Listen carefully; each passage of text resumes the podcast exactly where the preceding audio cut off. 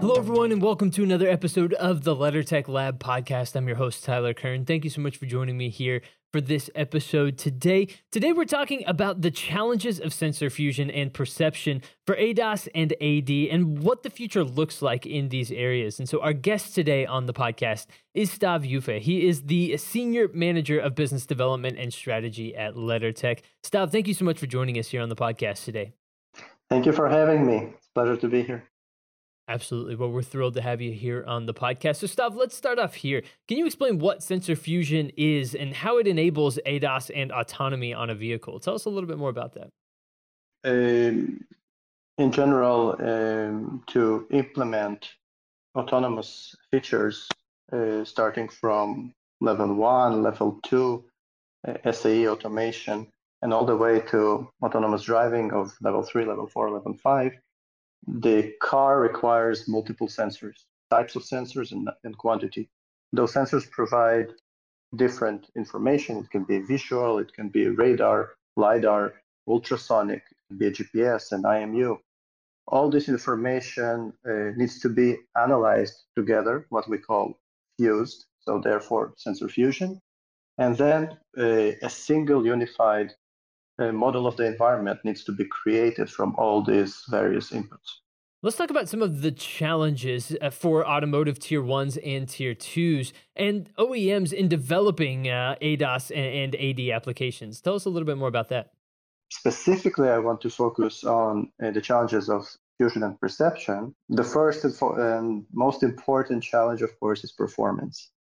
When I'm talking about performance in sensor fusion and perception, I think it's quite obvious. Uh, we want to detect objects and we want to have as uh, few as possible false positive detections and as, as few as possible uh, false negative detections or misdetections. So I don't want to detect things that don't exist or ghosts, and I don't want to miss anything. Um, so performance is crucial and especially in adverse conditions. So it's very easy, well, relatively easy in today's technology to detect objects when it's clear weather and you're driving on a highway or in general in every scenario that you as a driver, human driver will see something well. Usually a camera or a computer vision system will see it well as well. The, the, pro, the, yeah, the problem, the challenge is in a let's say, complicated scenarios. So adverse weather conditions, nighttime, a blinding sun, okay, Ra- rain, fog, dust, dirt.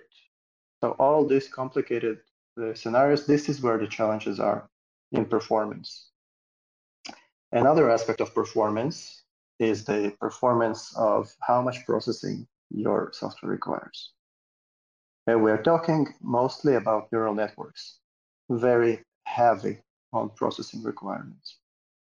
And you want to be able to implement your software in less powerful, less power hungry processors for two reasons. One, vehicles in the future want you want them to be probably will be electrical vehicles. So less power you use, more kil- more miles you can drive, right? Uh, and, uh, and two, price if you if you can buy less powerful processor, it will probably be cheaper. You know that that's a really interesting point that that you brought up because I think a lot of people forget that with these electric cars, it, it's every single thing that you add into them, right? Is as taking kilometers or miles away uh, that you're able to travel, right? Yep, yep. And uh, touching upon the the price issue, uh, so uh, sensors cost money. Good sensors cost a lot of money the difference between, let's say, a, a simple, cheap one, two megapixel camera uh, as the ones that you have on your smartphone, uh, that's a cheap sensor.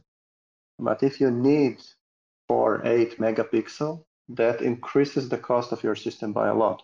So if with software, with smart sensor fusion and perception, you can achieve performance this, uh, with cheap sensors that is equal to a performance of expensive sensors, again, you can save money on hardware. Uh, another challenge is scalability. okay, the OEM or the tier one, uh, they want to be able to start with a simple system. Okay, the car that will come out next year or two years from now. For some, uh, they wanted to have, let's say, initial features, ADAS level two with a, a simple sensor set. Okay, start with something, and then the next model, a year later, two years later, want to progress, right? To want to add features, add sensors. But they, what they don't want is to throw everything they had in the past and start from scratch.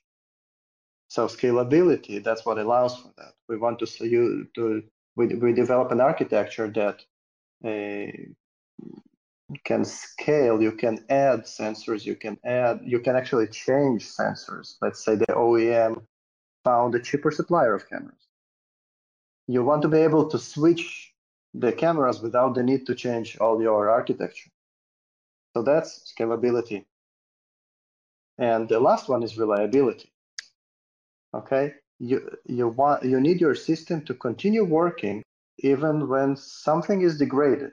For example, uh, you have blinding sunlight in front of you, and that makes the camera almost obsolete. So you need other sensors to uh, continue working and providing uh, perceptions. If you have dirt on your lens, and then again your performance is degraded. Okay, so when some sensors are, are degraded or completely fail, you need to be able to continue operating or at least get the vehicle to a safe stop if it's uh, an autonomous driving mode. Wow, those are a lot of challenges, like you mentioned, and it's no wonder that LeddarTech is really a reputable partner um, in the industry because of these long-standing uh, domain expertise that you have, and, and, the way that you're able to demonstrate that expertise. And so, uh, just to, to just to recap, you mentioned performance, scalability, and cost as key challenges for OEMs and, and tier ones. Uh, performance challenges relating to false positives and negatives, performance in harsh weather conditions such as blinding sun uh, or snow or rain, uh, scalability because no OEM or tier one can afford to redevelop their ADAS solutions on new platforms and systems for every feature or autonomy level they introduce to the vehicles, and, and costs relating to sensors as well, and computing power requirements. So, how does LeddarTech, uh, you know, really address these challenges, like you mentioned? So we can actually go one by one. Um, so performance-wise, uh, we are implementing what we call low-level fusion or raw data sensor fusion, as opposed to what is almost the standard today, uh, which is object-level fusion. And I can quickly, maybe with one, two sentences, explain the difference. Object-level fusion means that you have several sensors each one of them uh, has a processor attached to it with its own software that analyzes the data that's coming that's coming from that specific sensor. And then the output of that system, let's say it's an object list. For each frame, you get a list of objects. What did this camera see? A pedestrian here, a car there. And then let's say you have four of those cameras and another LiDAR and another radar. Each one of them provides this object list. And then you're fusing those object lists, combining them, and create a, an a overall model. That's called object level fusion. Um, that's not what we do. The re- and the reason we do we're not doing that is because this architecture, object level fusion, creates many false detections or uh, situations where uh, in the perception layer, I cannot uh, know for sure what is happening. I'll give you an example. Let's say I have a poster. Oh, you know, on the side of the road, there is some commercial, there is a poster, and you can see, yeah, you can, and, and you see humans there, right, as uh, advertising something. So Theoretically, a camera that looks at that direction will detect pedestrians. It will see humans on the uh, right. But a lidar, because it has depth information, will see that this is a two-dimensional drawing, so there is no pedestrian. Now, when I'm fusing object lists, I will have one uh, sensor the output of which will tell me there is an object, stop the car. And another sensor that looks at exactly the same direction will tell me there is nothing there. And I will not have the raw data to actually know the truth. And I will need to make a decision based, based on two contradicting outputs. And I will have to be on the safe side, which means I will have a fall, I will hit the brakes when I don't need to, right? So it sounds like you're saying that a false positive is not ideal. It's actually um, many times, specifically in driving, worse than a false negative. Because a false positive, because you can hit the brake without a reason, and the person driving behind you will hit you and, and you actively cause an accident. Uh, and from a user perspective, uh, if let's say you have this kind of feature and your car stops without a reason, sudden a sudden stop, which is not a nice feeling, you will never activate this feature again. So, so false positive is a is a really bad uh, outcome. Uh, I mentioned low-level fusion or uh, raw data sensor fusion, which is the architecture that we are implementing. And the difference is that we are fusing raw data, not object lists. Uh, and I fuse all this data and create a unified model of the environment. Each pixel I have RGB data, so I know the color. I have distance. I might have Doppler. I, and uh, I have a confidence level, how sure I am at the distance. So, okay. And that model is abstract. So it does not have information about which sensors I used uh, in the input, which is important because that means I can change sensors. Right. So this approach of using raw data fusion and perception makes your system sensor agnostic, right? So OEMs can use any sensor architecture, ultrasonic, radar, LiDAR, camera for their solution and still perform fusion and perception on your solution, meaning they can reduce costs by changing sensors, right? So am I right in saying this? And, and does this approach also address the performance and scalability challenges that, that you were mentioning earlier? Yeah. So, and that architecture allows us to resolve several of the challenges we mentioned before. One of them, so uh, we mentioned performance, right? So I can reduce the number of false detections or misdetections by this architecture. Scalability, since I'm creating this uh, model uh, that is basically agnostic to the input sensors, uh, that means I can change the input sensors without changing the neural networks that are using this model as their input. And imagine what is the value for the OEM that I can tell him, hey, today you're working with camera X and you have six of those cameras in your car around your car. And next year comes to me and says, hey, I found a camera that is 20 cents cheaper. And instead of telling that uh, that customer, that OEM, that oh my, I need to redesign my software from scratch, I can just say, hey, no problem. Switch the cameras and it works. That's an amazing value. Wow. Okay. So to recap, then, um, the raw data fusion and perception approach uh, provides high performance, scalability, and cost effectiveness to OEMs and tier ones, in addition to being sensor agnostic. Then.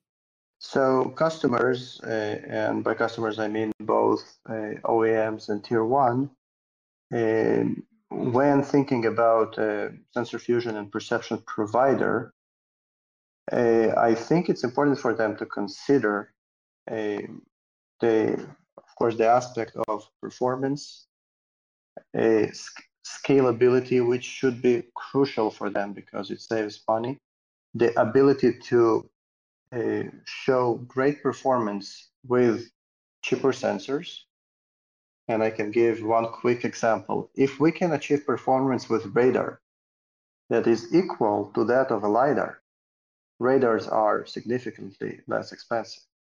I'm, I'm not saying now that we can, but this is something that we're really working on and we're actually getting pretty close. Um, and uh, of course, reliability. in terms of uh, knowing who you're working with, right? So uh, OEMs will want to know that the, the their uh, supplier or provider uh, is someone who can uh, achieve the uh, the performance that they promised that they will. We're I, am just I'm emphasizing that because we're all talking about R&D efforts and about uh, things that we are developing. We, not just LeddarTech, but the whole industry. And it's all being developed uh, looking to the future. We're talking about features that will be cre- uh, implemented in the future as, and harder, hardware that is being going to be introduced in the next month or in months or in the next years. So those customers, they need to be sure or to trust that software supplier can deliver on their promises. Excellent, excellent stuff. This has been Stav Yufe joining us here on the podcast today from LeddarTech. He's the senior senior manager of business development and strategy. Stav, thank you again so much for your time and for joining us here on the podcast. Thank you so much for having me again. It was a real pleasure. Absolutely. It was a pleasure having you on the show. And everyone out there, thank you for tuning in to another episode of the LeddarTech Lab podcast brought to you by LeddarTech. It's been a pleasure having you along with us here today. Remember, you can always subscribe on Apple Podcasts or Spotify to get the latest episodes and to go back and check out previous episodes of the show. If you want to go listen to previous conversations we've had with other guests, you can do that there on uh, on Apple Podcasts, on Spotify, or by visiting leddartech.com. So make sure to do that today to stay up to date with the latest from LeddarTech. And stay tuned. We'll be back soon with more episodes of the show. But for Stav Yofe, I'm Tyler Kern. We'll talk to you next time.